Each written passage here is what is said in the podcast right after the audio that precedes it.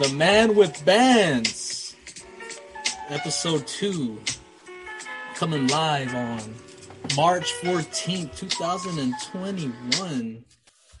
How's everyone going? Hopefully, How it goes?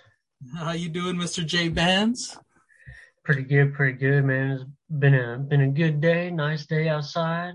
Ooh, Went to go get my uh sounds sounds better than mine.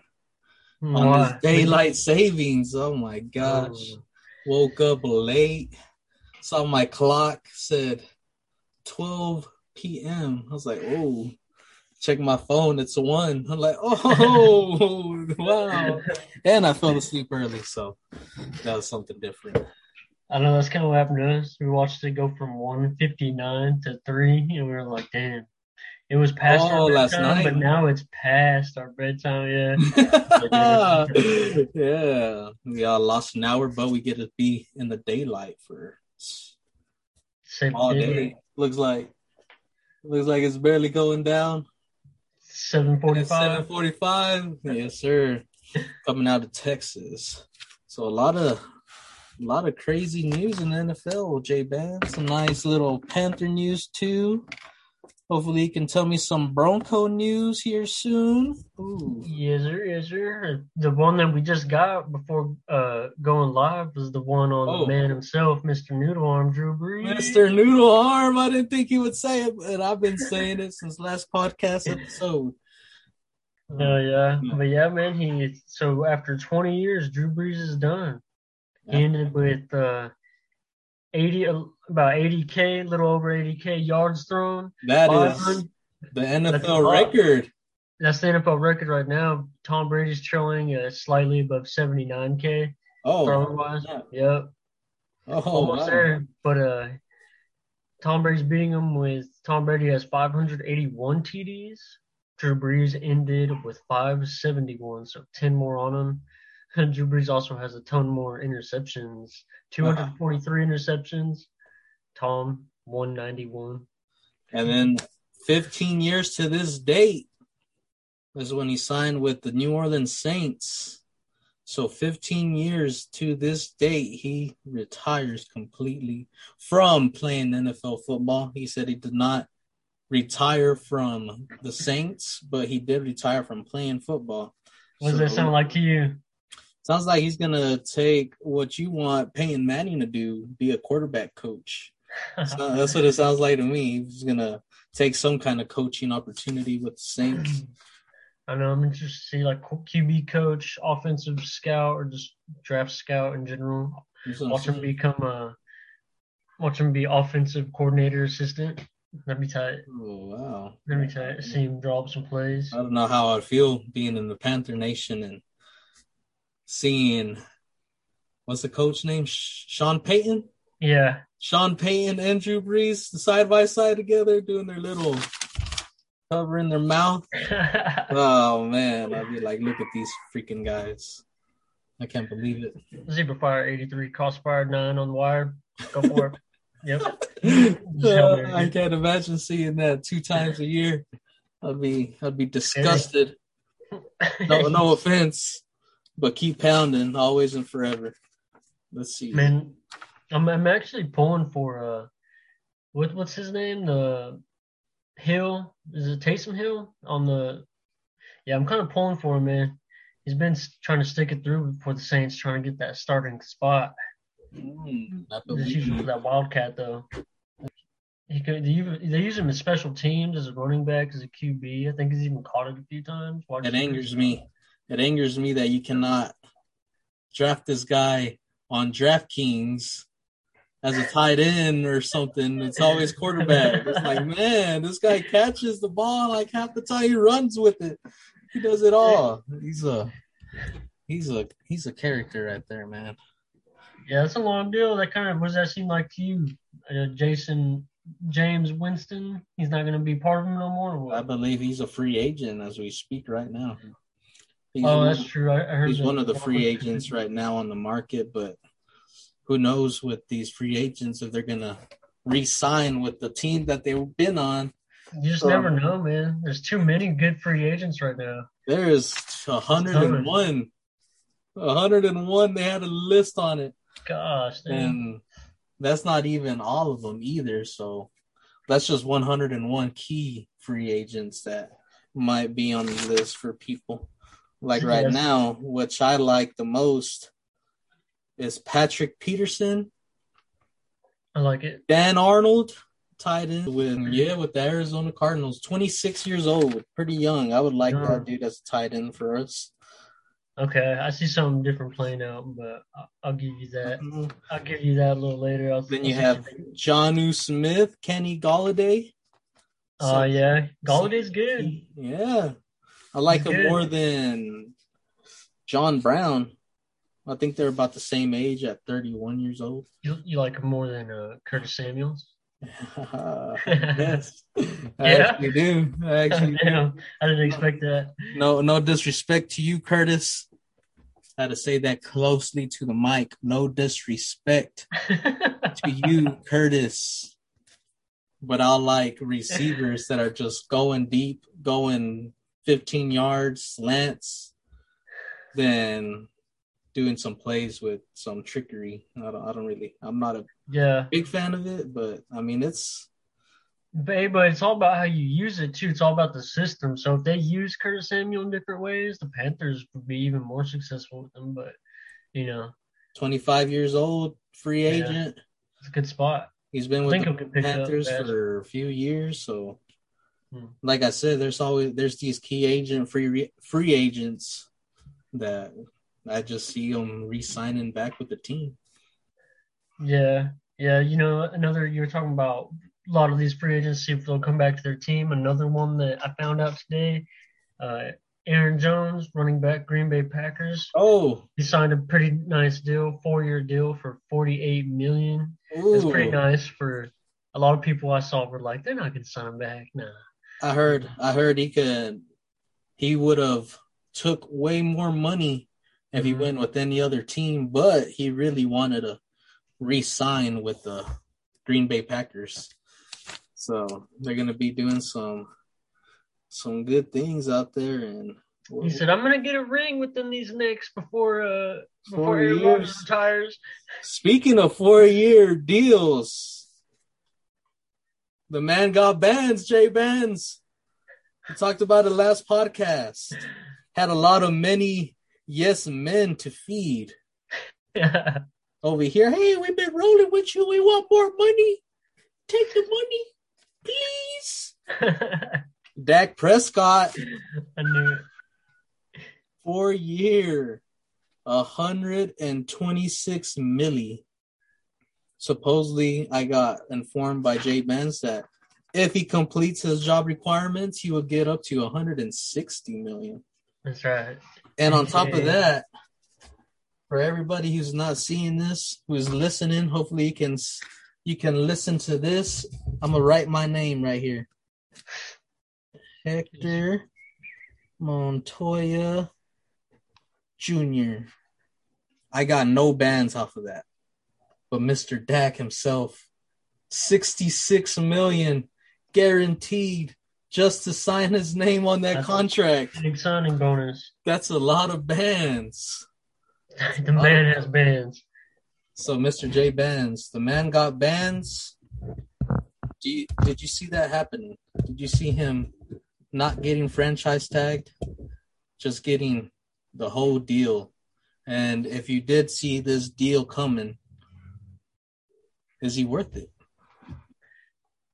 I know I saw this thing. The reason why I said I, I didn't think he'd get signed with another team, I saw this like it was almost like a, a meme with text on it. Had just had Jerry Jones looking all crazy. And he said, "If there's anybody who ever took advantage of me for my money, I'm glad it's Dak." And I said, "So I don't know, man." That's how I was like at that point. I was like, "Yeah, he's gonna stay with Dallas." But then I was thinking like he just came off an injury and a franchise tag. How focused is he going to be for the season 2021 to 2022 season? Just came off a a season ending injury. But but the problem with that is though now like how much cap space is that?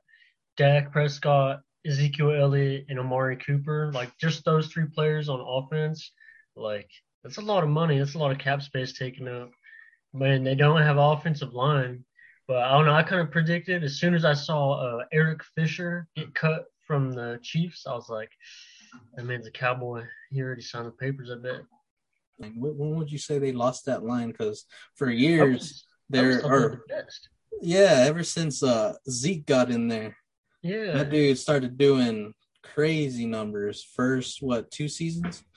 Mm-hmm. He said because he had a line, you can anybody can. They don't even have to be Zeke. Can be any running back back there, and they're just beasting it. So when did they lose this line? I don't. Yeah, I don't. I'm not too sure as far as injuries go, and if they lost any key Pacific offensive linemen. But definitely in this year, I feel like this last season, 2020 season, I felt like we just saw it just because like. But a big part of that though is I was thinking maybe just the O line, certain areas got exposed because Dak was out. Because the first what was it five, the first handful of games when Dak was in, Zeke was killing it also. Dak comes out and then they they can just rush that extra man. They're like, what's this ginger gonna do? No, extra man. The Red Rocket. Red Yeah, Rocket so- had high expectations. I had high expectations for the Red Rocket. I even had this random job at a drug testing facility. can't say can't say the, the name right now. Screw it, I'm gonna say it. Took a pit stop at the Peter Gazing business. ain't really ain't really happy about it. It was a weird weird stop. But there is a lady in there. Big old freaking cowboy fan. And I'm telling you, these cowboy fans be wilding. I thought I was gonna get my head ripped off because I was like, he's actually a good quarterback. Andy Dalton, Red Rocket, they call him because that guy can throw some bombs. That just don't sound right. Something about that just doesn't. I don't know if you're talking about Mr. Andy or you're talking about the Peter Gates business, but we're gonna say with Mr. Andy. it didn't sound good at all. So yeah, I had high praises for this guy. I even told told the lady like, "Yo, this guy's gonna do good. He might take you out the playoffs." Since I mean, that division itself is like one of the weirdest divisions I've seen this year. Everybody It is, was. losing, some people tying. Barely had like what fucking six wins, and some dudes are in first place. Like, what is this? Giants, Eagles yeah, that's weird. flopping around. It was weird. It was weird.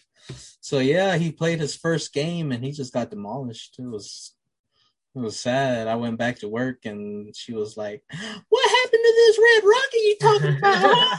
I'm like, "Ah, that boy got hit every play type shit." I'm sorry to say, but looks like y'all are just booty. That's what I'm saying. Just Dak's out, they could just stack the box, which hurts which hurts the team's numbers, or it could, you know, if the offensive line doesn't hold up, and they did. So that kind of means to me, the offensive line didn't hold up. But I don't know. We'll see, we'll see. I think they're gonna get somebody like Eric Fisher, and who knows. We'll see. I feel like they might have stacked their offensive line this season, but some of the mock drafts I see him going for like some cornerbacks and stuff, but. I don't know Dallas' structure like that, so I don't know how much I can even speak on it. Yeah, because that is a lot of money. 126 million to one Mhm. guy.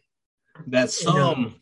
I mean, there's some Cowboy fans that praise this guy. That's Dak's the man. And there's some Cowboy fans, like one of my buddies, that just ain't behind this guy. No, At all. why? Why? Just they just don't see greatness in this quarterback so far. Hmm. Supposedly it was a smart move. They can't they can't deny it was a smart move because it did show the type of captain that he was on the offensive part of the side. But Yeah, it's just some people like me that like I still don't believe he can throw bombs. I feel like he can't throw over maybe 45 yards. While you see some other dudes just slinging it, like you have Patrick Mahomes out there throwing 50 yarders while being parallel to the ground. Like, what what is that compared to this guy who will have few seconds to pass? he looks And like a big guy too, doesn't he? What's that? Yeah, he kind of looks like a big dude to me. Yeah, he is pretty pretty. Like you know, built At first, I used to call him the the great value Cam Newton back when Cam was still with the Panthers. It's a six two, so I believe that's about average Yeah. average quarterback height. Speaking of uh, speaking of your boy Cam Newton, you, Mhm. you saw he signed a deal, one year deal. I think it was seven million with the Pats. Yeah, back back. Two years with the Pats. Two First years. year, Oh, first or no, well, I'm saying this past season. Oh. Mm-hmm. this season. So yeah, this past season, that boy became number 32 in the league. Right? I believe there's only 32 teams in the league. So the worst quarterback of the season, this past season, was Cam Newton, and half of that I don't know if it's just how he texts. 'Cause, uh, I can't. I don't know if he can't read the the playbook right. You know what I mean? He sees the X's and O's, but he wants to see apostrophes and exclamation points with hashtag marks or something on it. Maybe, Maybe maybe it might be easier for him. I have to talk to Bill about that. Like, yo, Bill encrypts the book. Playing better. the first Cam Newton book out. Oh my gosh, the first Cam Newton playbook. I would hate to see that. Yeah, I saw that. I saw that he was practicing with trash cans because he's trying to make sure he ain't trash by seeing trash every day. Which is I don't know. Last time last time I ever hear people working out with trash bins is uh soccer players. That's how they get their passing up. Maybe he's on to But they're passing with their feet, shooting into a trash bin. And this guy's over here throwing into trash Maybe he should just try to kick the football to the wide receiver's hands. Is that legal? Just funding it? I have no idea. I have no idea if that's legal, but Who, who lost? What's your thoughts? Who lost that deal? Pats or Cam Newton? I mean, it's only seven mil. Um, and then Bill is behind Cam, saying that's our quarterback, just like Matt Rhule went all in and said, "We are behind Teddy." He's Mm. he's handling all the speculations like an adult. He unfollowed Carolina Panthers, Oh. but he did not unfollow me. So he's over there talking to Teddy, which made me think that this Watson Carolina news ain't gonna happen. I just believe that we're gonna be all in for Teddy. I've for some reason Good move or no? I see it's I mean I enjoy Teddy. Like I said, I gave him up to week eleven and that's when I started Mm. questioning if is it Teddy or is it this coach? Might be both, but at the same time, that's my quarterback. I ain't mad at him. To me, I like him more than Cam just because like this guy can pass. I ain't gonna lie, like no no disrespect, Cam. But when you overthrow wheel routes, just a wheel route, this guy is five yards to your right. How would you overthrow this guy by throwing it high in the air, making him jump, and then getting him tackled. Had to see that a few times with CMC. Um, but Is a so another big thing I was wondering about too though, since you talked about Watson, is you think uh I seen a few trades that the Texans made this week. You think they're gonna try to keep Watson happy and try to go the distance with him, or what do you see with that? They picked up an offensive lineman and as well Mark Ingram. hmm, uh, I believe they're gonna go all in, man. I, I believe Watson is gonna stay a Texan for sure. I've seen a lot of mock drafts with the with the Panthers taking a QB. I think it was Trey Lance and uh, Justin Fields, but I don't know how. Well, it all depends on if if they get drafted early or not. But I kind of saw that we- different. Yeah, I saw that we're uh, projected to trade up with the Falcons for Trey Lance. After I got that Matt Rhule little interview, I was like, we're all in with Teddy. I mean, we, we usually draft a quarterback every draft that doesn't even stand there. And then I see a lot of speculations over Trey Lance saying that he's pretty Mm. good. I believe the dude's only 20 years old. And on top of that, I'd be seeing that he, he uh, used his legs this past college. Yeah, sick with it. He just used his legs over and over. And I don't think that would translate to the NFL. There's too much power, too much speed on the defensive ends. Not a Lamar Jackson oh? on 2.0. the- I just don't believe in Mr. Lamar. I, I just can't see it. I, I don't I don't know. It was a Nothing about like he he just does. They just do that Madden stuff where my passing ain't working. Roll So- out 20 yards, try to run. Yeah, let me rush over 20 yards. Let me do it by myself. But then they have them good plays where they do complete a bomb, which is like the Madden stuff, you know. You have them one or two plays Marquise you, Brown. you complete them bombs and they get there. So Hollywood. so Yeah. like Teddy, where Teddy's over here trying consistently to pass, and Mhm. then like when he does see the opening for a touchdown, he takes it. Like God willingly, he doesn't get hurt again because I believe that's what he got hurt with one time was with his knee rushing in. Um, Mhm. so just seeing that from a dude that's been injured compared to these youngins that rely on that just to make something happen. I just I don't know. I I'm I'm leaning more towards the dude that's injured that sees an opening for it compared to the youngin, which you can do that any play. You can have plays like Cam had a like quarterback sneaks and zones to the right, stuff like that, compared to Teddy, where it's like, oh snap, everyone's covered. Oh, there's an opening, I'm gonna take it, and then he makes something out of nothing compared to everybody making just run plays just because they they know they have the speed and they know they can outrun this guy. But a Trey Lance, twenty year old, I don't know if he can do that in the. I, I watched his pro. Did you get a chance to watch his pro day? Mm-mm, I just saw the highlights, like the same highlight over and over, saying that's his best throw he's done all day. But I saw that he went like, was it like, sixty-seven out of sixty-eight or something like that? I'm not quite sure what that number. Yeah, I mean, he, he looked good throwing it. I watched it. There's something like the Denver Broncos went to his pro day. George Paton, our GM. There's like something like 30 teams out of the 32 teams. Yeah, I believe the Panthers were one of them. We had a little highlight. Yeah, they, they had a little article on it, but like I said, I didn't really click. I don't really watch college ball, so I just usually wait the draft day, and then I'd be seeing the highlights while they get drafted. I'd be like, "Wow, that guy's good." Okay. yeah, yeah. I, I've been kind of watching a little tape here and there. Uh, for you guys, uh, since you didn't watch too much, and uh, you know, I'm not even super educated on college, but I was watching some interviews and I was watching some clips. And so, and then when I was talking with you, thinking like the consistency with Ted, Teddy, they're going to keep him. So then I was all looking at it, and they said this man, when he gets drafted, they said if you want to draft a guaranteed Hall of Fame player, you're going to draft this man, Kyle Pitts, the tight end. oh yes, sir. And, and I saw that, and I was like, damn. Would you would you take that round one, a tight end, round one?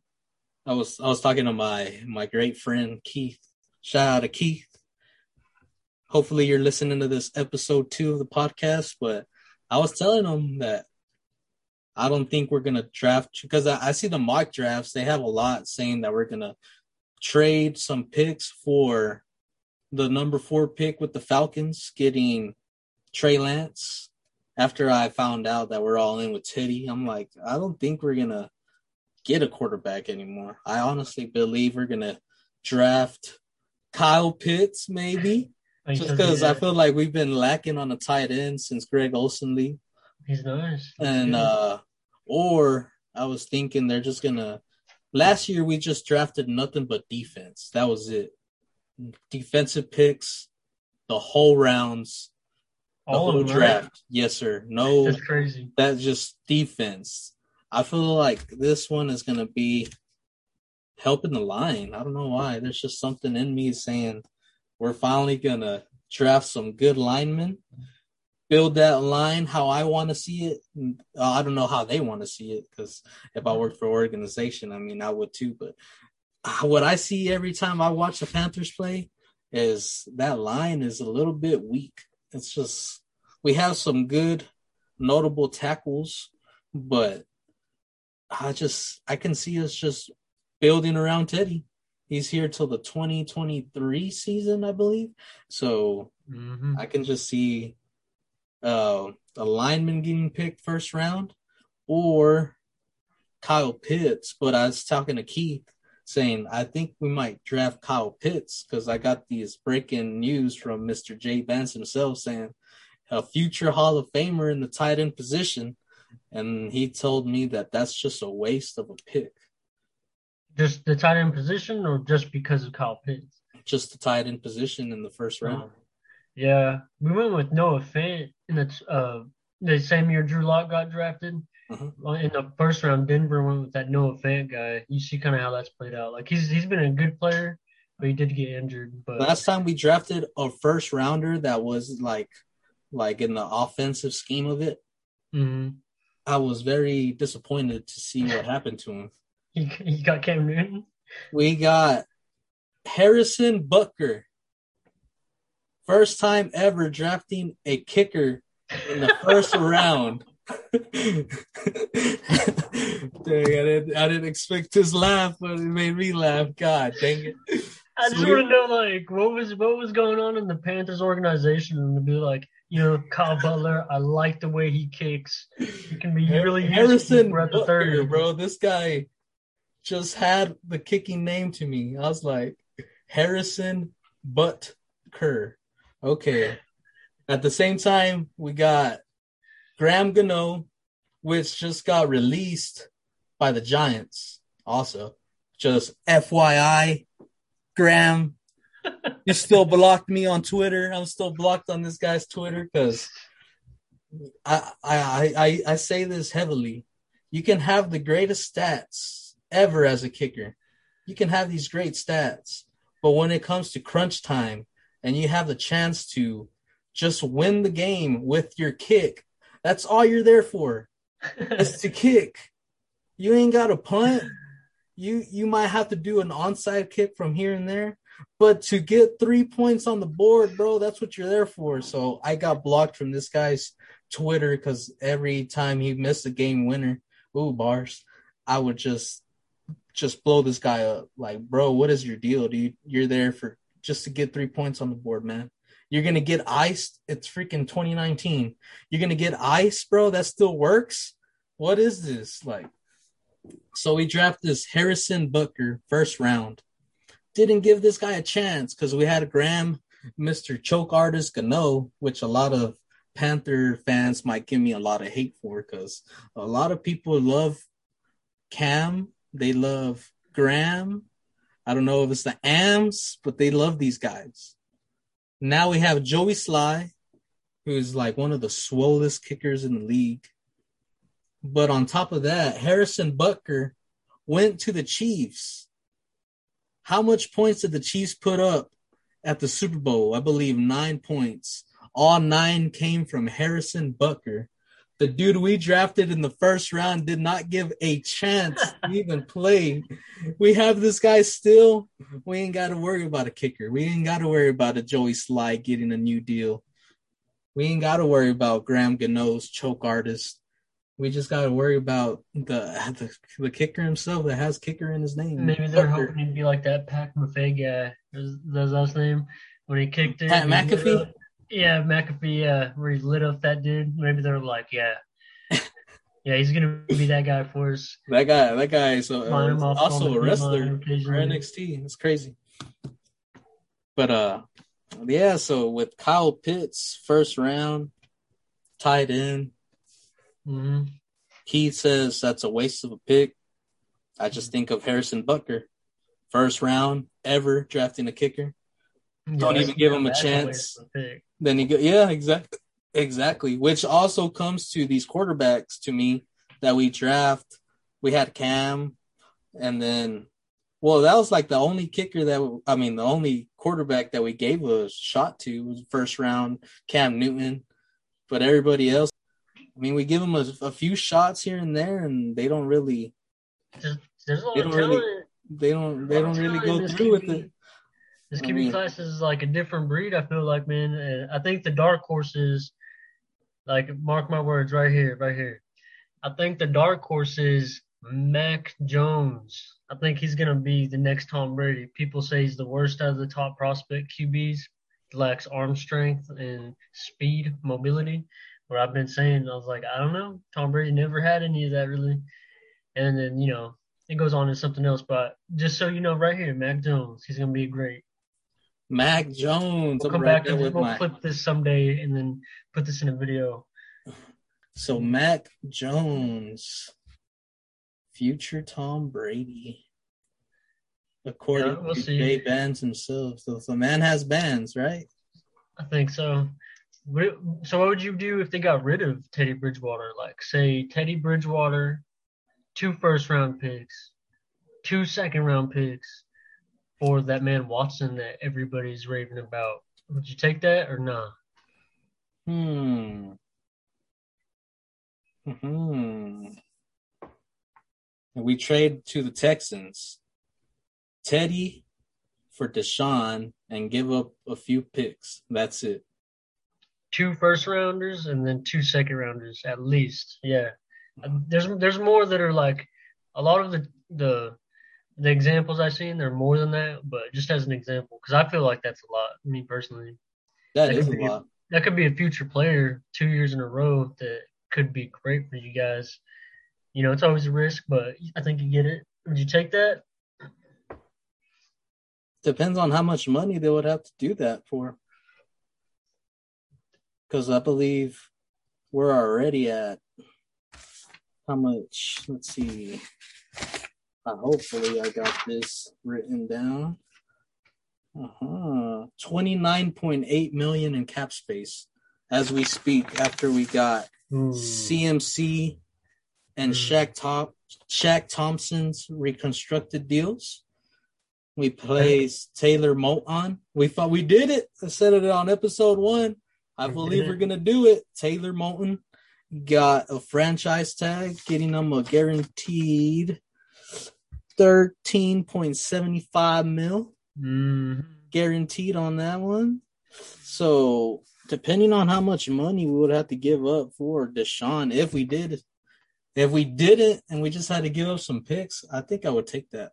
Yeah. Now, now that you're saying all that stuff out loud, now, now that I know facts, that, that doesn't sound like y'all could afford them. To be honest with you. Haha, you calling the broke boys? You hear that? Just got called broke boys by Mr. J Vance. I Nah, believe just- him. Twenty nine point eight million in cap space. Okay, well, how about here, here- here's one more scenario for you. So to go with Teddy Bridgewater, all right, Yep. Juju Smith-Schuster Ooh, in exchange for Curtis Samuel and a second rounder. How would do that in a? Ah, that hurts. That hurts a little bit. Twenty five years, Curtis Samuel. Twenty four years, Juju. Juju's been working this off season, but And, and a second round pick, though. I don't know he's how much he's one of them. What is it?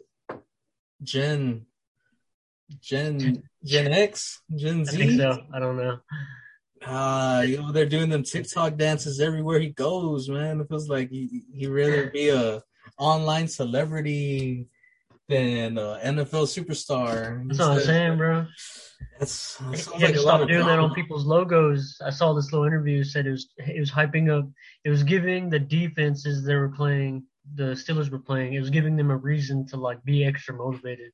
They said it was hurting the team like that because these defensive Easily, players were bro. hitting It's like, bro, what are you doing? We're over here doing drills, bro. What the? What Just are you to line 'em up. doing? You're dancing. Oh my gosh, bro. This is my touch. This is my touchdown dance. compared to a Curtis Samuel that's just locked in, trying his best every game. He might he might chat on the sidelines and have a little fun time, but he ain't Oh, doing man, TikToks and stuff like that, getting getting clips ready for after the game what he can work on. But ah, that's a that's a tough one right there. Juju versus Curtis. Nah, they'll they'll both do about the same thing in the Carolina Panthers scheme. You, actually, I think Juju would probably open. I think if y'all use Curtis Samuel the right way, like the way he, the, if I feel like if he learns the playbook and all that, and y'all learn it the right way, I think he'd be more valuable. But because that hasn't happened yet, I feel like the defense will see Juju as a number one, and then uh, it'll leave open DJ Moore and uh, Anderson a little bit more. And I feel like they're gonna just. I don't know. That'd be kind of cool. That'd be a nice trio. Just the just the names: Juju, DJ, and Robbie. Yeah. That just sounds like some killers. Feels like feels like Juju would be the number two, and then in number one in my books is Robbie. But due to his speed, I'm pretty sure they're gonna be using Robbie as what's his name, Curtis. and then number one is actually DJ Moore. But Mm. like like I've been telling him, he, he's got to work on his not fumbling. He just got to work. Mhm. He, he looks like that confident player that's not confident in himself to me. Like he's too quiet. Not saying that that's bad, but like like how I said on the first episode, Steve Smith is right by this guy. Hey, who should I who should I should I put DJ off cuz uh, he hasn't really been doing anything. And then DJ's reaction was like you should keep me. What? what was that? You, sh- you should keep me in. You should Like- keep me, sir. Yeah, that's what I'm like. If that boy was like Juju type of swag, feeling himself, not not saying like cocky, but like not even if you wanna arrogant. But if he was just a little bit more louder, a little bit more rowdier, I feel like DJ would be a like a force to reckon with. Like no one can really mess with this guy. Like people would be like, yeah, this guy definitely is number one. Not Yeah, like yeah. oh, we got the number one right here, DJ which which they do double cover and all that stuff, which makes Robbie pretty open. And just Robbie has that speed in them hands, and it's just like I didn't know he was like that when he was with the Jets, man. Not until he came with you guys. I was like, oh shit, this guy I got see a lot of I see a lot of comments on the Panthers sections uh, whenever he does something, and it's a lot of Jet fans saying that they miss him. They come back, come back to the green. So I, I don't know. Ever since we got Robbie, I, I was just on the like hype train. Like this guy is amazing to me. This guy out there looking like Angelica's doll from the Rugrats. You know that little doll that she has. I forgot what it's called, but it has the hair going all crazy. I forgot what it's called so just looking like that, but he's out there just icing up, son, every day, just getting that cheddar, getting his plays, getting catches, getting some TDs.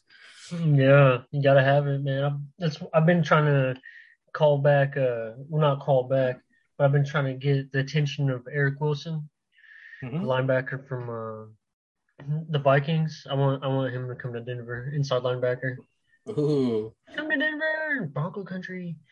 I feel like if we get Jadeveon Clowney, That'd be mean. Carolina, with all our youngins and all our little like second year, third year veterans, I feel like that would be a would be going back to the old days with the defense. Like when you had Peppers. And then this is the dude that I wanted to get before we drafted Cam Newton. I did not want Cam Newton just to let some of y'all Panther fans know. Or just the whole the man with bands podcast fans. See, we've been getting a lot of downloads and hits. But this is the man I wanted to draft. Patrick Peterson, free agent this year. You wanted to draft him? I wanted a defense. I wanted a defense at that time. I felt like we could have passed up on the quarterback, got somebody decent, and they'll still be probably with the team, if I'm not mistaken. I feel like whoever we would have drafted after that, we could have just because I believe that was number one pick out of the draft, Cam Newton. I feel like if mm-hmm. we had Patrick Peterson instead, our defense would have just been mean by this time. We had Patrick Peterson, Josh Norman, Luke Kuechly. We had.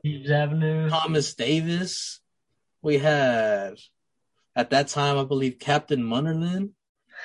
Uh, we, we would have had a pretty good defense, man. I always feel like we're lacking on the cornerback side of it. Mm. And uh yeah, this guy is a free agent this year. So Patrick Jadeveon, go try it out with the Panthers. We would love y'all. Or I would love y'all on the team. Go try it out with the Panthers. You might love the city just like Mr. Greg Olsen and Thomas Davis did. Making March 11th their retirement officially. That stuff was sad to see, man. I watched the whole interviews or not the interviews, but the press conference with their speeches. Uh-huh. That's, I hadn't been teary eyed in a few in a few weeks. So seeing this, man, it was it was crazy. And then just to forget and get remembered that Thomas Davis, one of the best linebackers to play for us, three years. Could you imagine this? One year, ACL. Second year, same ACL. third year. That damn same ACL injury. He came back after those three. Fourth year came. way. Mr. Our old uh, owner, Jerry Richardson. I used to love that guy, man. Came up to him, said, If you're down to keep on going, man, after all these injuries, if you're if you have it in you to keep on going, we would love to have you back for another year. Man says, I'm all in. Ended up doing one of the best seasons that he's had. We ended up going to the Super Bowl against y'all. And I mean, that dude had heart, man. To the our motto is keep pounding. Just that motto itself, keep pounding. That that guy had it all, man. Like that boy kept pounding year after year after year, same injury. Yeah. Top of that, he's been playing for us, and then he kept on playing for us. Officially retired March 11th with the Panthers. So did Greg Olsen. That's the last good tight end that I remember. Right now, we have some good tight ends. They're they're decent. Ike, and um, I just, that's all I know. So looks like one tight end that I know. But the last one, Greg Olsen, also retired March Kyle 11th. Pitts. I feel like Kyle Pitts, man. I was telling Keith, I feel like we're gonna get that first round, build around Teddy. Kyle Pitts is gonna do it. He's Bro, a imagine- future Hall of Famer. I don't know, if he's man. even if if he's even like half of what like Travis Kelce could be for you guys, that would open up all kinds of shit Easily. We used to do we used to do Greg Olsen tight end screens, and that boy Yeah. would go And your new college coach, you know he's gonna eat that up.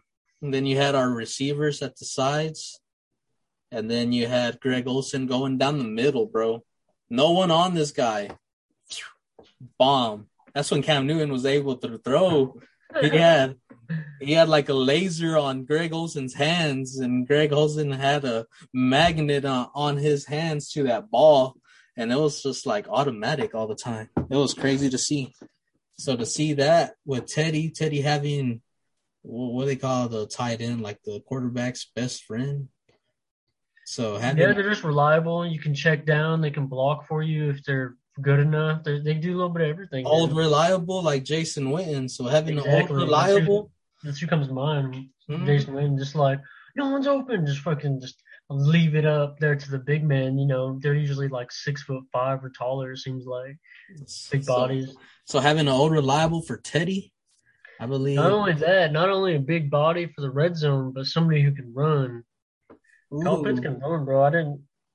Yeah, it's just crazy. I don't know. I could just see it. found Let's out that Greg Olsen was a good runner. To me, he always looked a little bit slow. That's So what I was just- looking at. He just looked like a like a like an average tight end, like Jason Witten speed. You know what I mean? Just an average.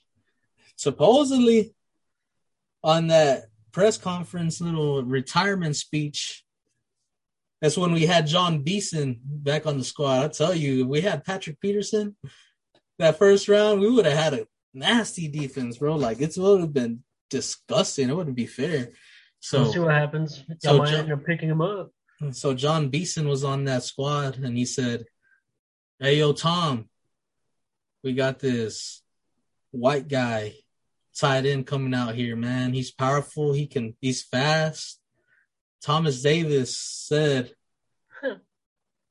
"Ain't no way that boy's fast. He's white." White man can't jump. so basically, through training camp and practice, made Thomas Davis into one of the best linebackers we've seen just because of Greg Olsen covering him play to play to play because of his position. So he would be on Greg Damn. Olsen and got to experience all that speed that he had and find Yeah, out that this boy does have wheels. Going out in the sunset. That's that's that's dope, man. Man, that was a that was a good day. Panthers. That was a good day. History of the Panthers, actually. Mm-hmm. March 14, 2003, we signed Stephen Davis. And that man then set the the single season record with 318 rushing attempts. We took us to Super Bowl 38. He had 1444 rushing yards eight rushing TDs and having seven 100 rushing yard games, with four being back to back to back to back. That's crazy. The only one now is CMC Crazy. reconstructed. And I CMC He's has been best running back I've seen come into the Panthers. We've had some good running backs. Yeah, you think he's gonna win MVP 2021 season? The way he's been working, the way he's been working, looks like he's gonna have a breakout season again. He usually does have some good seasons Hell when yeah. he when he's fully healthy. But the way he's been training this one, the way he's focused, and on top of that, he's a big Bruce Lee fan, and I, I grew up watching Bruce Lee. Like this guy, to like if Bruce Lee fans are out there listening to this, y'all y'all know what I'm saying. When if you looked up to this man, like you feel like anything is possible. So this guy is like water, son. He just turns into water when he's like, dude, this guy is just he, he can adjust, he can adapt. And maybe that's why he's so good because his uh his mentality that he's getting. Exactly, that's what I'm saying. If you if you grew up to Bruce Lee, like I used to watch this guy with my mom. Like I didn't even know who it was. I was just watching this guy just be a beast. Him and Jackie Chan. So the way his mentality is set, the way he's working, and the way he reconstructed. Because I remember I told you at a point that CMC is the type that loves the sport. He's he's that one guy that just loves the sport. So if he had to, he would take less money just to keep on playing with the team that he's on. And he That's exactly that. what happened, right? Shaq Thompson and CMC both reconstructed. Shaq Thompson was there with Luke Kuechly under him, just learning, learning how that boy rolled. And once Luke Kuechly left the team, I like I miss him dearly. Like this guy was my. I, look at this. Look at this. I got Luke Kuechly, Oh, nice bobblehead. What is that called? the Pop Vinyl dolls, and I got CMC. Helmet So these two, these two were one of the few Panthers that I saw come onto the team where I was like, dude, these guys are greats. So when you have that great mentality and say like, man, I'll take less money to stay with this team. I feel like we can do Mhm. something. I feel I love that. that that's just a man you really want on the team. Shaq Thompson was with Luke. So once Luke left, I knew who we had behind him. So I wasn't even tripping on it. I was like, bro, it's good. Like Shaq's a beast. He's going to be basically not doing exactly what Luke is doing, but he's going to be similar to that style. And on top of that, we ended up getting Brian Burns, which Spidey, if you're listening, I hope you are. Man, you are this guy is a beast, dude. Like, and then we just drafted all these youngins this past season. So we got Jeremy Chinn and these freaking stud defensive linemen. Oh man, like now reconstructing, building around Teddy. I feel like I'm telling you, we might get that new tight end, Kyle Pitts. We might get offensive lineman. Offensive lineman that I really want is Joe Thuney or Joe Thuney. 28 years old, all pro guard, also started at tackle and center. And over the past two seasons, only has a total of three penalties. Oh man, that's key right there. Dude, if we get this guy, just sign him and we build around him, get a nice offensive lineman, and we get Kyle Pitts, a nice tight end, Hmm. I feel like we we can win the division. I can see it. I'll, I'll put a hundred dollars on it. I don't. I'd put two hundred. It's crazy, man. It's gonna be an interesting season. so we have Mark with the Texans, and then usually we have a a, a nice, uh, not a nice, but we have a bad habit of re-signing players that used to play with us like years ago. We did it with Captain Munnerlyn. We did it for a one-year deal, and then we let him go. We did it with Tre Boston, which uh, honestly I did not like. There's a lot of people that love this guy, so I might get more hate from the Panther community. But this guy to me was just that hype man cheerleader that you can just get from me, basically. Like I can make videos of being hyped up and send it to y'all if that's what y'all really want. So to get a safety that's just gonna be a hype man cheerleader, I'd I I mean just get a nice safety and then I'll be your hype man cheerleader. I'll send y'all videos. So we did that with Tre Boston, and now I see that the Chargers released Trai Turner. He was a lineman for us a few years ago. So I can actually see the bad habits that the Panthers used to have. But we did do a lot of changes with the with like the GMs and the the uh, the coaches and the what's it called the draft guys? How, how, how Oh, the scouts. the scouts. We, we got yeah. traded with the scouts. So it might not GM runs happen. all that. So it's probably- GM too. yeah it's probably not gonna happen. But I wouldn't be surprised if we re-sign Trai Turner. Give him a job. That would be kind of I don't know. I don't know how to he was with the Chargers and I feel like that quarterback with the Chargers got hit quite a bit this season this past season Yeah. what's his name? The that rookie. Oh, Justin Herbert. Yeah, he he won he won uh offensive rookie of the year. He's good, man. It's it's bad for my AFC West, that's for sure. Oh, so that guy, felt, I felt like he he did good, but he got hit a lot. So seeing that they released Trai Turner, I can see that boy coming to Carolina.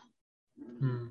And then I gave Josh Hill a shout out last podcast, and that man signed to the Lions. Old mm-hmm. tight end for New Orleans. Ooh. Yo, And dude. then and then the coolest kicker around the league got re-signed. cool. he, he knows what I'm talking about. You, got, you gotta say the name though. Young Ho Koo. the coolest Young kicker. That that boy. That boy was a he was a good guy to have for for um DraftKings and for fantasy. Yeah, yeah. when he was when he was not hurt, he was he was putting up some numbers, man, for a kicker. Yeah, the Falcons, man, Falcons got some moves to make too. You feel they're gonna get a QB this draft. I can almost guarantee it. Supposedly you're gonna get Be a Trey Lance. Huh? I think they're gonna get Trey Lance round four. I mean, I think four. that'd be good for him, man. I think that'd be good for him, but you know, I I don't know their team like how a fan might, but I, I feel like that'd be good for him just because Matt Ryan, he- he'll be randomly throwing up 300 yard games all crazy, but then I just don't know. A few more good seasons, I feel like. That's what I was thinking too. After Tom Brady reconstructed his, and he's signed to like what, twenty twenty three or something like that. Twenty twenty four. I think twenty twenty three. Hmm. Um, Drew Brees finally retired, so Matt Ryan. Man, didn't they find that gym? Didn't Ridley? Ridley barely came out as the gym he he was last season, didn't he? Or has he Really, been good? he's been uh, all right. He's been pretty, pretty decent. I ain't gonna lie. Badass number two, looking Mhm. like a number one out there. I, I never understood the the Falcons wide receivers and running backs. I Why just not? I just felt like I never knew who number two was. I'd I have to ask my boy Keith and be like, "Yo, is this guy number two? And they'd be like, "Nah, he's number one." Yeah, yeah. Because I felt like Julio Jones went down the list to me. No, he's he's guy. He was dealing with some injuries though. Yeah, but But- like he went from number one to what I believe number three. I think he's still number one, number three That's what I'm thinking. behind I feel, who? I feel like Gabe? I feel like he's like a like a slant receiver now, bro. no, I can see you say number two, but not number three. Number Don't three. I always feel like number three is the slants. That's what I say.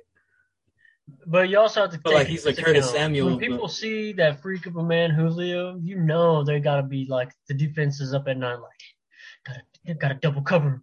Oh, you got a point there. You do. You know, so that they they double they double they double up quite a bit on Julio because Because I remember at the point he was just getting yards for them, but he was getting, getting no TDs. yeah He was just getting yards after yard. I remember I drafted that dude on my fantasy a few times, and he would barely give me some points because that boy never got TDs. Oh so, man, so that's why I say number three, just because I feel like, like Curtis Samuel, like he would be just rushing and just barely getting some yards, but DJ Moore and Robbie, on the other hand, are going for the deep balls, getting some touchdowns from time to time, and then I guess I guess you're right with the whole double coverage thing. I guess that's why I see him as a number three because sometimes he just wouldn't get the ball to me. having like two or th- sometimes three guys on him, like take out a weapon. You know, that's kind of what I feel like. Uh, Can Bill you name three. Can you name three Falcon receivers right now? um, I can at least name the last names: Julio Jones, I think Kelvin Cal- Kelvin Ridley, Uh-huh. Calvin. and then uh, Russell Gage. Ooh, I forgot about. that's- Oh, that's that's the number three. That's the number three. I liked Russell Gage, but like so there'd be some games like he'd be going off. I think he had a, a game where I picked him on DraftKings where he went over hundred yards, and then like after that, dude, they didn't even like pass to him really. Uh, but that's whenever uh, Julio Jones was out, and it was Calvin Ridley and, and Gage as number two. I, I'm pretty sure that's how it went. But yeah, but I don't know. I, I think he has talent, but it's hard to find ball space when you got all that fucking demand, you know.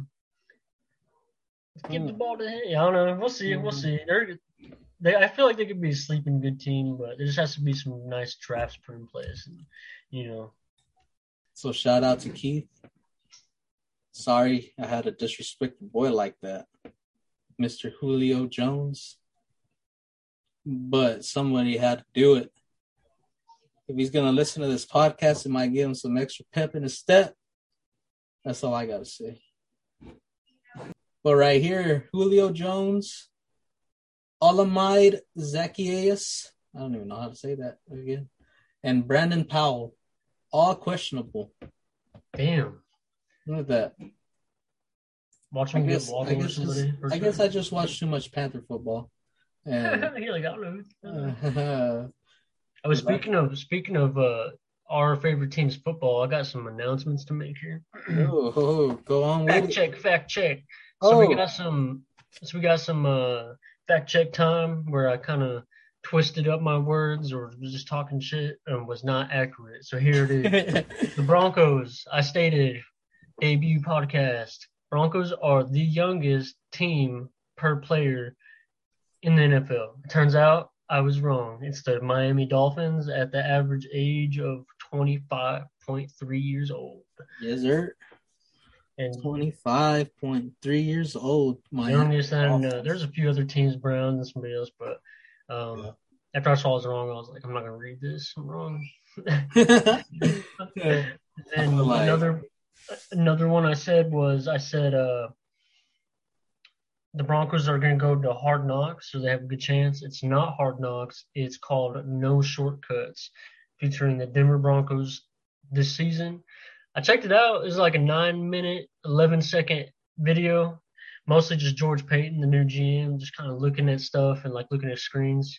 He said for the since he's gotten there, pretty much all he's been doing is straight up just watching tape of the Broncos and just finding out where he needs to like in other words, basically cut the fat and then like areas to improve on, areas like Drew Lock, he's like, Yeah, you know, good good arm strength, this and that, but his footwork is terrible. Like, you know. No, exactly what you say any of said. that, but, you know, huh?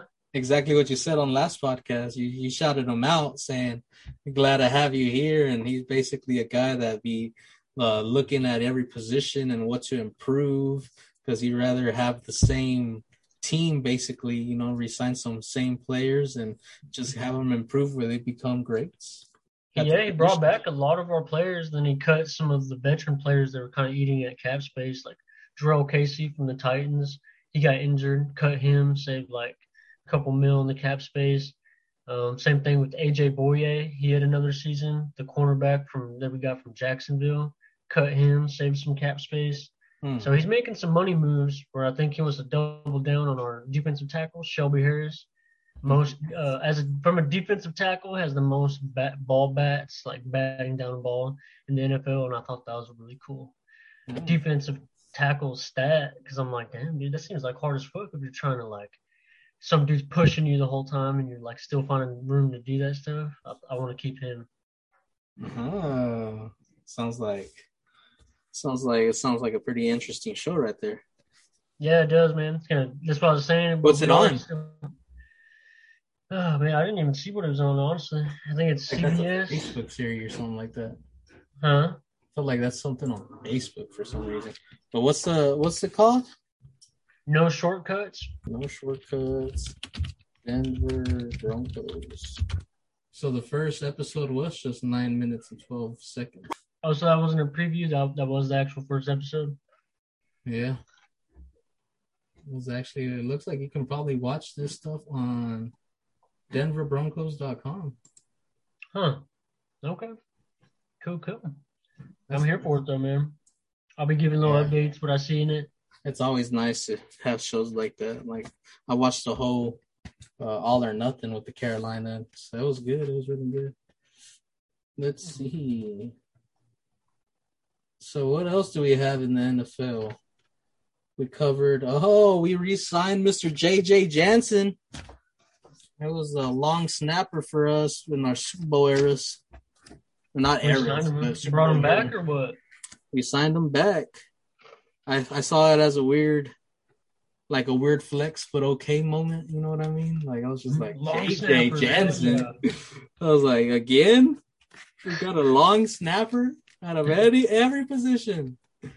We we Yeah, could have well, got you a, you a random free agent tight end, a random cornerback, somebody random, but we got, like I said, the Panthers have a history, little habits of re-signing some good players, old players, and Mr. JJ was one of them. Yeah, JJ no- Jansen. No disrespect to the Panthers, but y'all are the funniest organization I've ever seen. Y'all do y'all be doing some funny stuff to me. He's telling me this guy started cracking up when I said Mr. Harrison Butker was the first kicker drafted in the first round. This guy re-signed Mr. J.J. Jansen. He was one of the players in the Super Bowl against Denver. mm, Uh, I saw.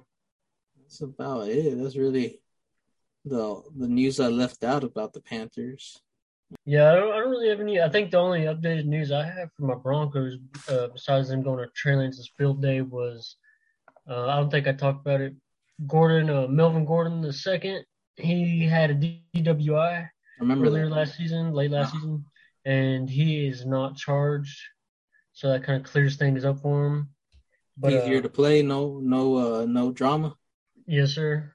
Uh, man, I I- hope we keep Philip Lindsay. He's the first player in the NFL to to have 450 rushing attempts with his no fumbles, and I thought that was like Wow. like yeah, dude, that's so crazy to me because I'm like, Like in Yeah. one season or just in total?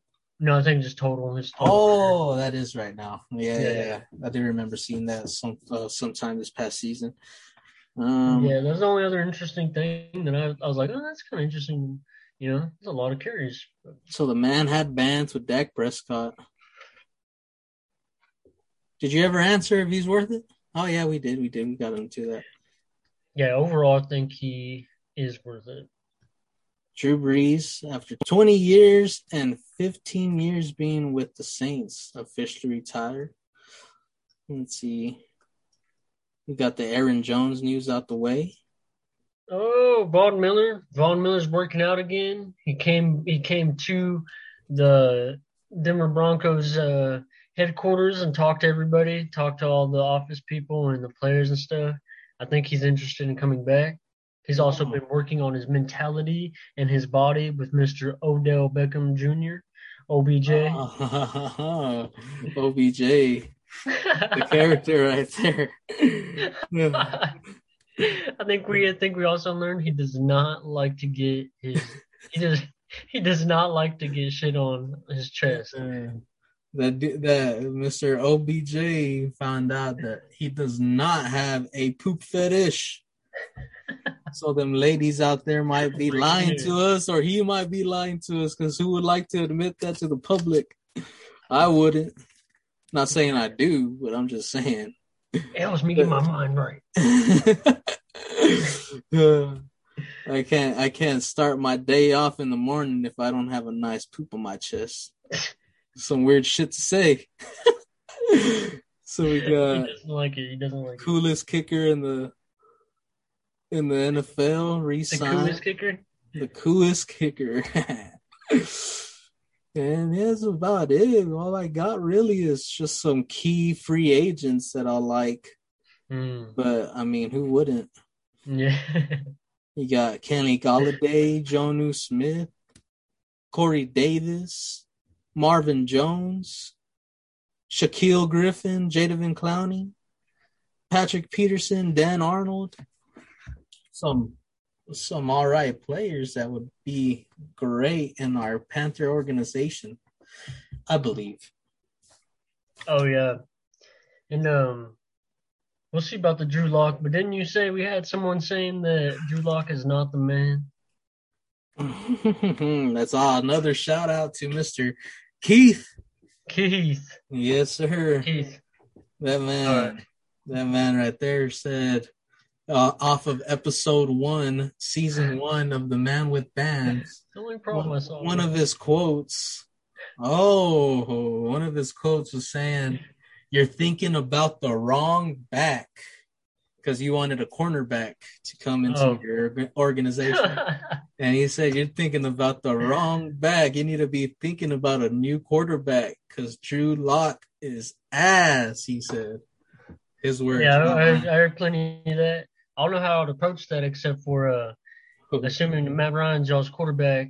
I think uh, I guess it'd be by wins. The Broncos will have more wins than the Falcons by the end of this season. regular season. wager I- alert. I bet you a whole six pack. You hear that? That's a, that's a good seven to ten dollars of beer of your choice, six pack. That Drew Lock like Dogfish IPA. Oh, my boy's an IPA guy and he likes Dogfish IPA. He says he got uh, Dogfish IPA on your. What does he drink? He drinks some. Uh, I feel like he drinks Coors Light. so that's, Yeah. that's that's just my guess. I can do that. He drinks it all. Drinks those. He Drinks it all, man. So so seven to I say IPAs are a little expensive, so I'm gonna say seven to twelve dollar wager that the Falcons will have less wins with Matt Ryan as quarterback compared to the Denver Broncos with Drew Lock. So Watch all this QB talk between our teams, and then the Broncos still trade Lance. last time I last time I had a wager with this man, Jay Yeah. Vans. What happened? I said, uh, I don't even want to say it, but I'm gonna Oh, say come it. on. You went too far. I said, I said I didn't want to, but I'm gonna do it. Uh, I said Teddy Bridgewater against your Denver Broncos. We, I guarantee, Teddy will have more TDs, and we'll get a win. We had fifty dollar wagers on two bets. Come to find out, we get our asses spanked by the Broncos, and Drew Lock goes for his best game of his career. Best game of his career with the Broncos with four TDs and 400 yards. Well, what the hell is that, man? I lost his wager. So be careful. Quarterback wagers. This man is 1 and 0. If you're willing to take this bet when you listen to this podcast, Mr. Key, just know this man placed a six pack wager that your team will do worse than his team. So that's on you. The ball is in your court. That's right. That's right. Y'all playing catch. If you want to throw it back, let them know. You want to you want to take that ball and just run it back to your house. Hide, hide under your blankets. Let us know too. We would like to know. So, Stay tuned to episode three to find. speaking of crazy wagers, mm, my boy right here put, I think thirty dollars on Ben Askren to beat Jake Paul. We talked about it on episode one. that's right. uh, I said that I'm on the Ben Askren bandwagon right now because I believe he can get the job done against Jake Paul. Is it because that that video of your boy uh, Street Jesus made you mad? Nah, just because I, I I'm on Dana White's mindset right now, and he Oh. put a million dollars. He said, "I will put a million dollars that Ben Askren beats this guy, Jake Paul, because Jake Paul is not a boxer." And then he had one of the greatest heavyweights ever, Mike Tyson. It was on Hot Boxing with Mike Tyson, and I don't know who the other dude was, but they were both on Jake Paul's side, saying that the dude has hands and the dude can box. We had a a listener out there, one of my good friends named Javier. Shout out, Javi. Shout out to Javi. Jay Vance knows who I'm talking about. This guy, Javi, is is trying to put a little wager with you, Mr. J Vance, Oh yeah. on Jake Paul. What, What do you you got? think? What does this man have? He says, he said that Jake Paul is going to beat Ben Askren because not to say he's a great boxer, but the dude does have skills and he's been doing it for a few years. I can see it. So this guy Javi says you put in the wrong wager. You should be putting your money on Jake instead of Ben. What do you think about that? I think no because Ben Askren is the underdog. So you know that's where the bands are at. He's thinking like I am. Everybody loves the underdog. Yeah, I mean, dude, I, I think Jake Paul could beat him, yeah, just from what I can see. But I really haven't seen like seen Ben Askren fight in a boxing style match either. But yeah, I don't know. I just feel like he Ben Askren can definitely take a punch, and like he he's been in that fight mentality that what did you see in my eyes? Nothing type of mentality, and I just feel like he could take it. And he's like two ten, so that sounds good to me. Mm-hmm. Sounds good to me. Askren gonna get slapped. Why, Pop? Man has a chin, but no hands. Too many people that know boxing saying Jake is actually pretty talented. Laugh out loud. Mm. He did not agree with us on the podcast saying about the clinch work till he gasses. Because No? he's talking about a boxing clinch, not a wrestling clinch, which to me like opened my eyes a little bit more. I was like, oh, you got a little point there. Yeah. But wrestling clinch is already out the it's already out of the picture. It's been out of the picture months since December 1st. It's been out of there. He he might talk about wrestling clinches to his class because he he still teaches uh, wrestling and stuff like that.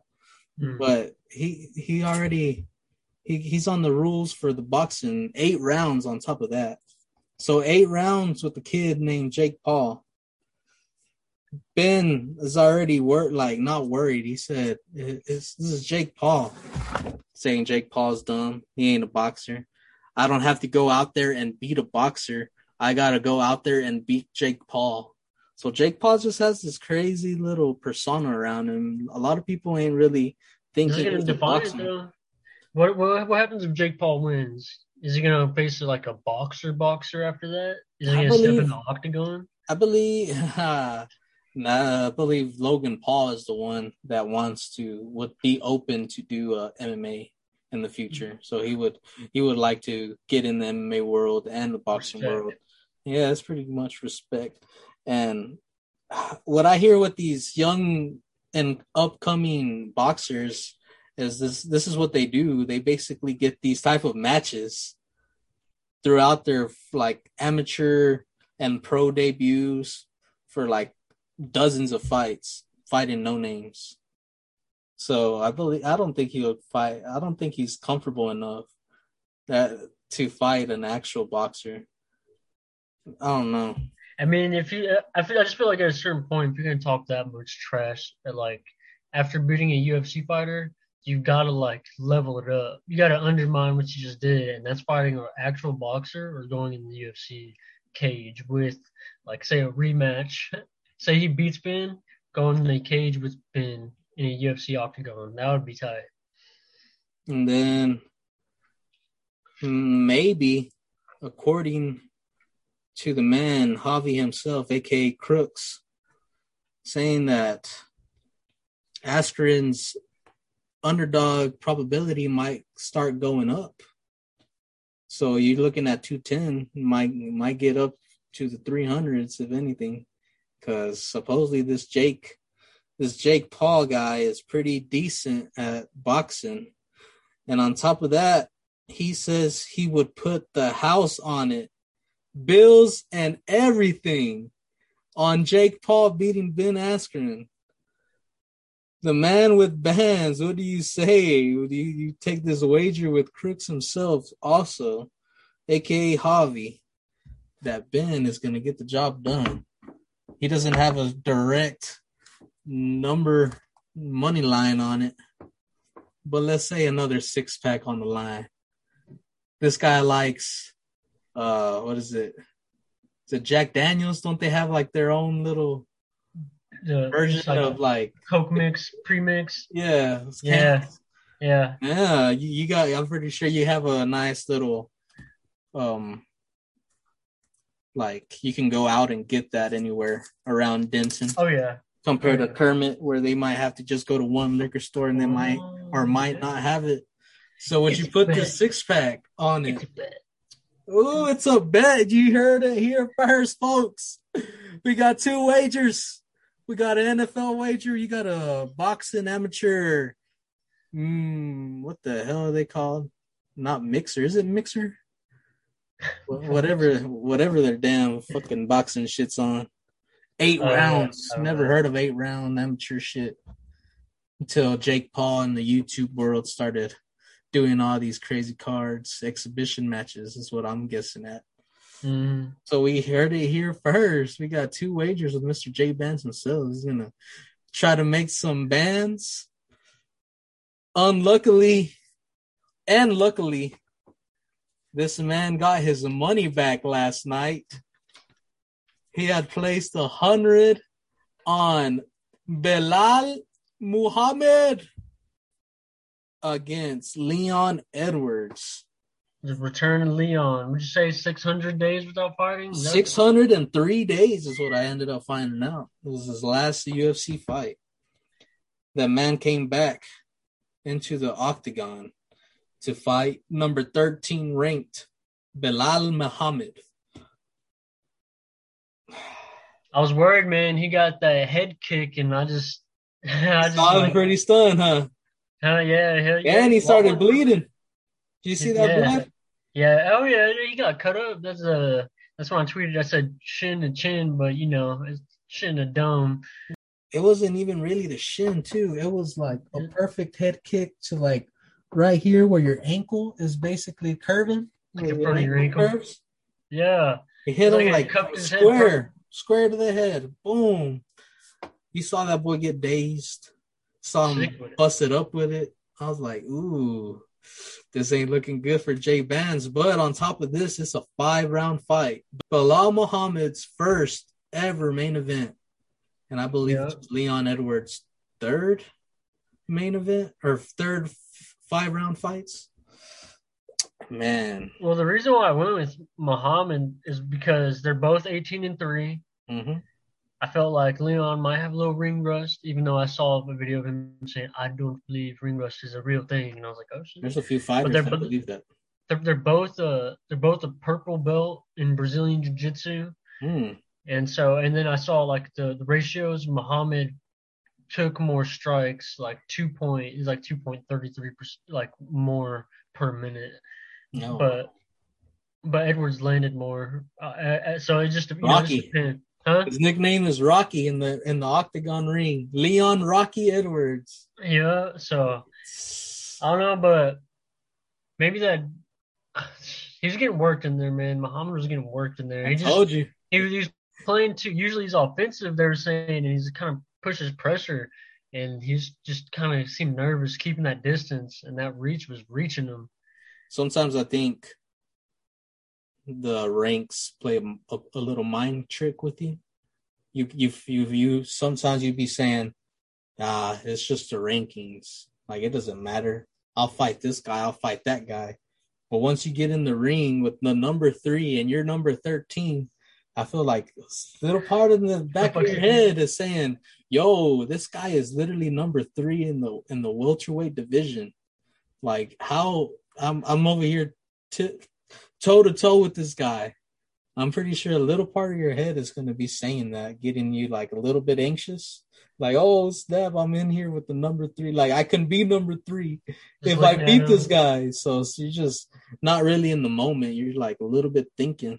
Just thinking about 10 spots. You're like, yeah, you're like, if I win this, I, I'm going to get a title shot. They said it already. Whoever wins this is next on the title shot. I'm going to go from 13 to 3 to title. But after last night, after seeing round one play out, yeah. I told this man, he, he, he sent me a wager. He said a hundred on Belal. I was like, why would you do this? I was like, dude, you should have put that into roulette or something, man. This guy is um, number three in the welterweight division. This guy's name name is Rocky. He's gonna piece him up. He said. I really nah. just like the way Muhammad liked his interviews and I liked his like little how he how he talks about he's been the underdog. You know, they all have that story, but like mm-hmm. he's a late round fighter. Mm-hmm. So I mm-hmm. really like that about about a fighter for some reason. I don't know. He's like a late round fighter. Like he mm-hmm. you might out talent him, but he's gonna try to outwork you. And I just love that mentality for fighters. Like a you know, just yeah, dog, once, bro. Once I actually started seeing some interviews with him, I was like, oh, I feel like you you have your money in some good hands. I he feel like him in his good eye, dude. I was like, this guy. After watching some interviews, I, I, I honestly believe him more than Leon. I was like, this guy said, I believe he even said that they're both on an eight win fight. No, no, no, no, he did not. He's one. He's eight out of nine. So going into this, both of them were. Leon didn't want a rematch though. That's the thing about this division. He called. He straight up. Leon himself straight up said, "This is the division of divas. this is a division of little sissies." Because uh, there's a number two. Is it number two or number one? Let me see. Uh, but Covington. Oh, he's number one, isn't he? Okay, so number one in the division, turning down number three in the division. Leon hasn't fought in 603 days. Colby had just beat Tyron Woodley, which to me is on the on the fall. He's already lost like three, four of his last five matches, or maybe five out of five. He's he's been on a losing streak. And he kept the title. Let's see. Tyron Woodley losing streak.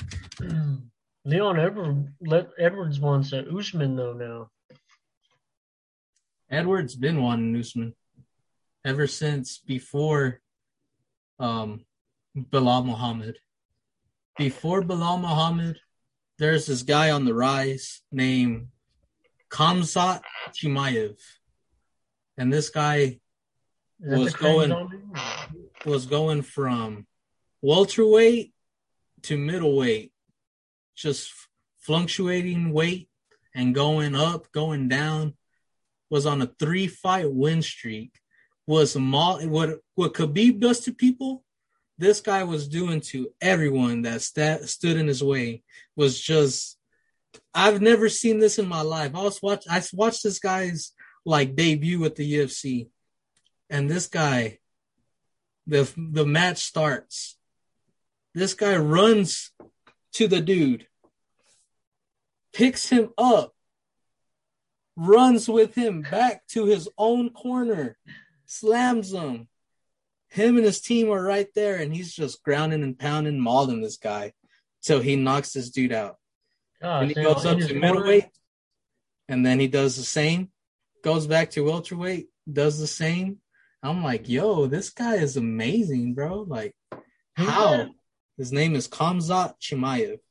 Damn. Then they finally signed. This guy was unranked. I think he ended up getting ranked number 15. If not, he was number 14. They signed the deal with Leon Edwards.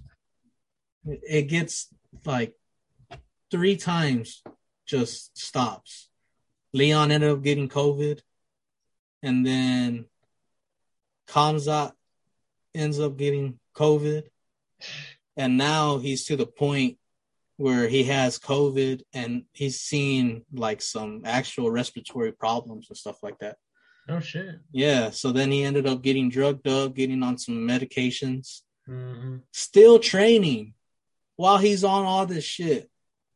And gets to a bad mental spot in his brain and says, I retire. I'm done. Oh. He, he just Dana White went on on record saying this guy should just be at home, like you know, getting meted up, you know, taking it easy, and this guy ain't doing that. He's doing the complete opposite. He's taking these meds and he's over there training his fucking life away.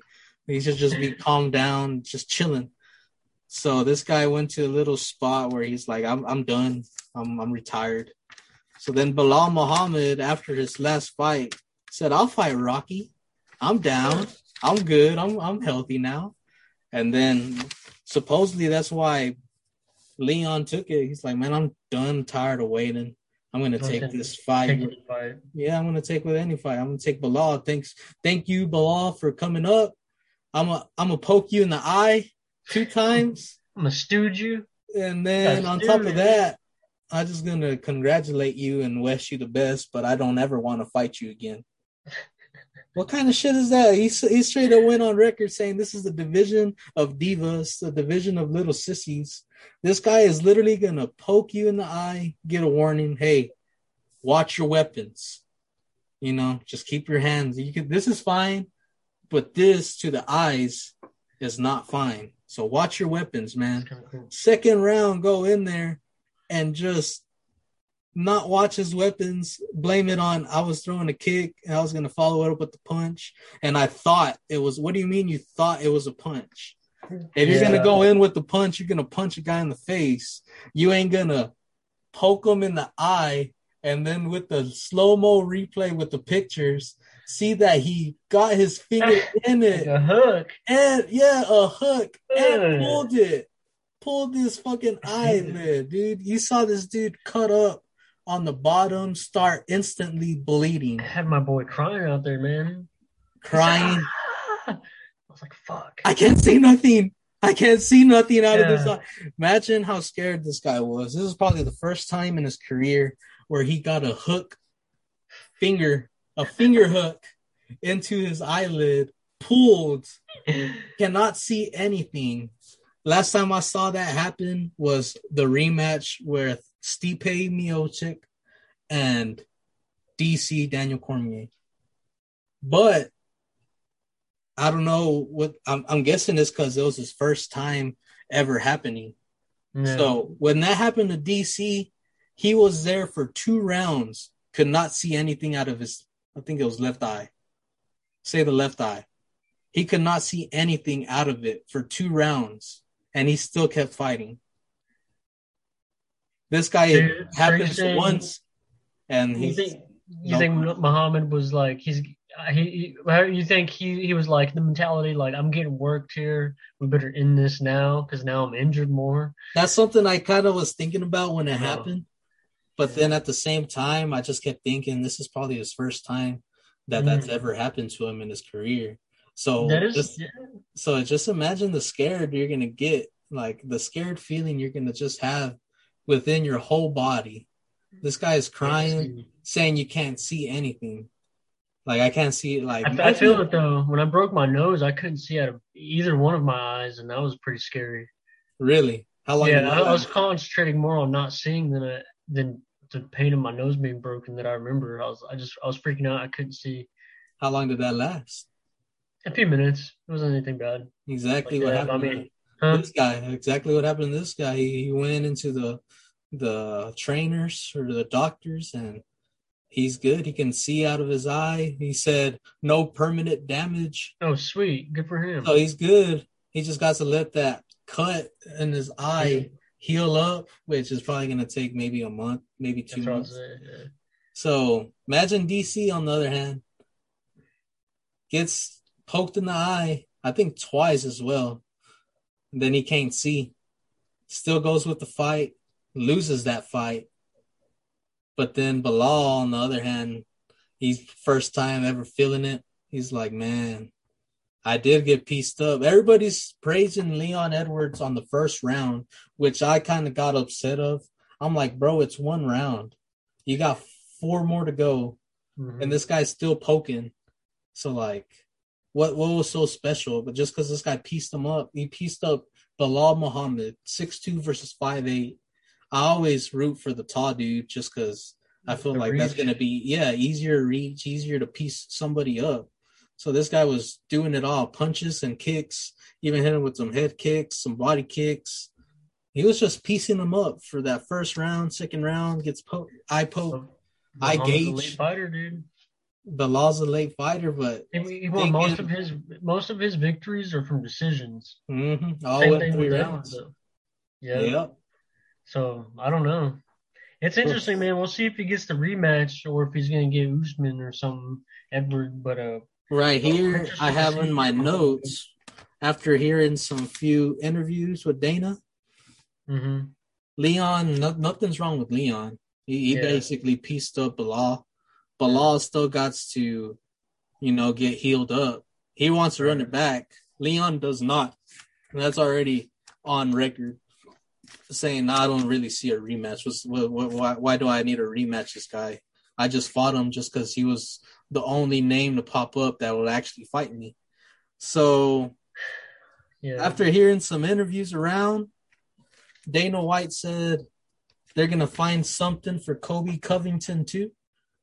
So I'm thinking Leon Edwards versus Colby Covington, Mm. and if not, it's gonna be Leon Edwards versus Gilbert Burns. Gilbert Burns is already ready to run it back by June. We're in March, April, May, June. That's three months. You think he wins that fight? after the heartbreak he had to withstand with going up to the champ and he, he thought he had it in the bag but then the champ just goes out there and just demolishes this man. I'm pretty sure it's to be because colby covington has a history of just supposedly he he talks the talk saying oh we gave this guy a contract but he's scared. He don't want to take it. And then when it comes to the real guys that like like wear their heart on their sleeves and tell it how it is, find out it's been the opposite. We Mhm. gave Colby this contract, but he was scared to say yes. So this guy just he Uh, has this like that. persona of being just like he wants to be the man, but he's trying too hard to be the man. So Mm. I'm feeling I I'm feeling just for him to redeem himself is gonna be Leon versus Colby next. We'll see. We'll see what the odd lines are on that, and uh, we'll let you know. We'll let y'all know live what, what's going to be happening with that. Ooh, for some reason, I feel like the odd lines would be even on that one. I feel like they'll both be like negative 110 each, maybe Hmm. negative 120. Yeah, that'd be interesting, man. Did you really Yeah. watch any other fights from Vegas? Uh, UFC Vegas 21. hmm Yeah, I actually watched basically all of them, but the one that really stuck out to me was the replication of last week's pay per view. You had Petr Yan versus Aljamain Sterling, illegal knee to the dome. And then this guy, Anders versus the dentist. Same like the dentist. yeah, he he had a his last fight was with my boy Kevin Holland. So next week we'll be covering that ESPN fight night. Kevin Holland versus Derek Brunson. So yeah, last time they fought was Kevin versus the dentist, and that went all three rounds. It was a speculative little decision, went split decision, and Kevin ended up winning. But if you watch that, it looks like the dentist just won that whole match. Even Kevin himself said, "Yo, I didn't win this match at all. Like I don't know how I won, but I won. So I got the Yeah. dub."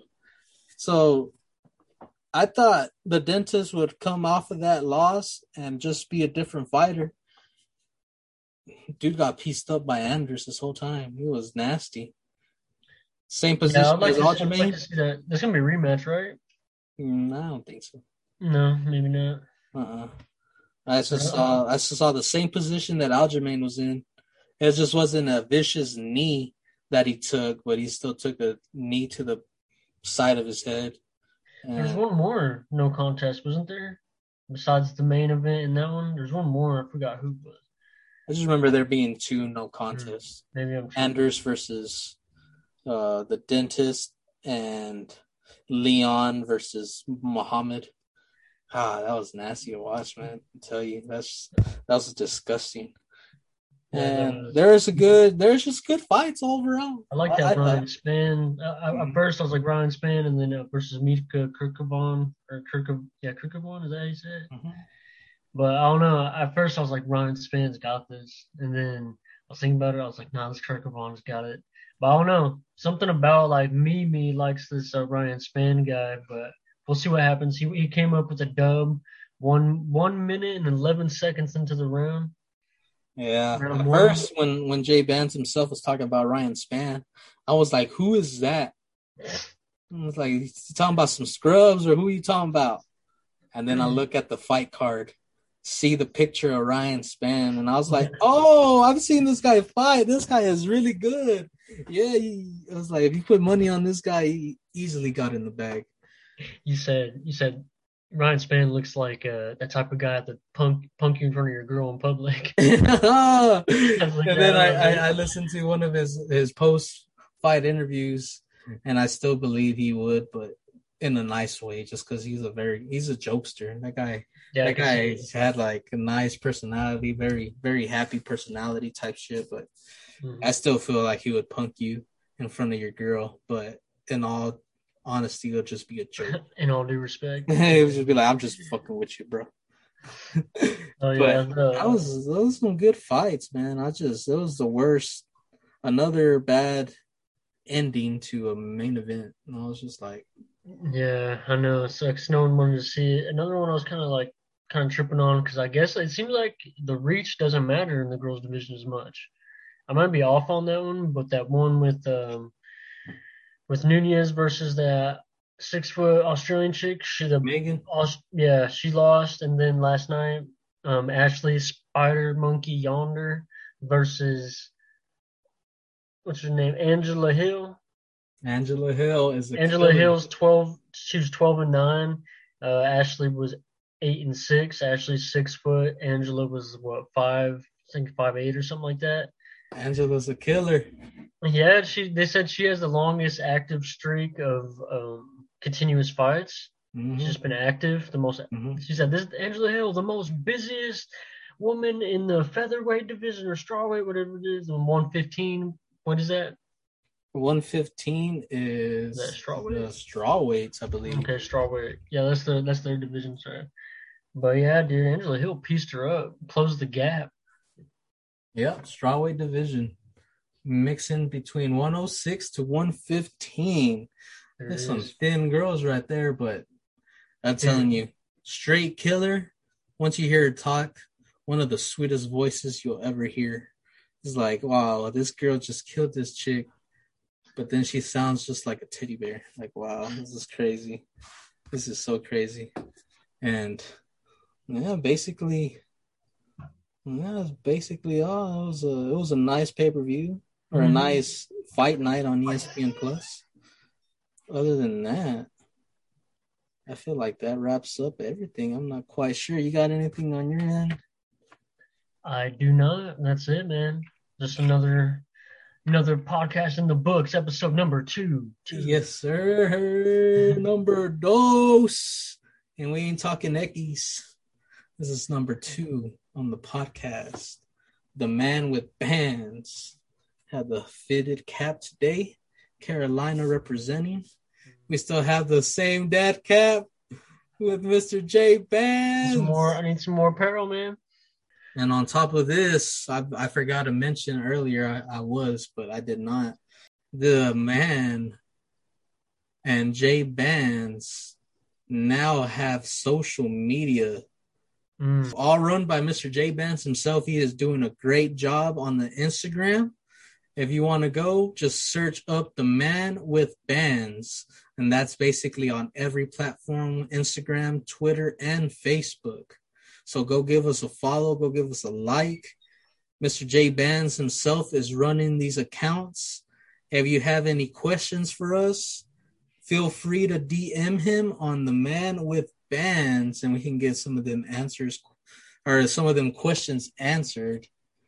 Also, St. Patty Day special next week, next Sunday, we will be filming live in the first episode that might actually be shared to y'all video.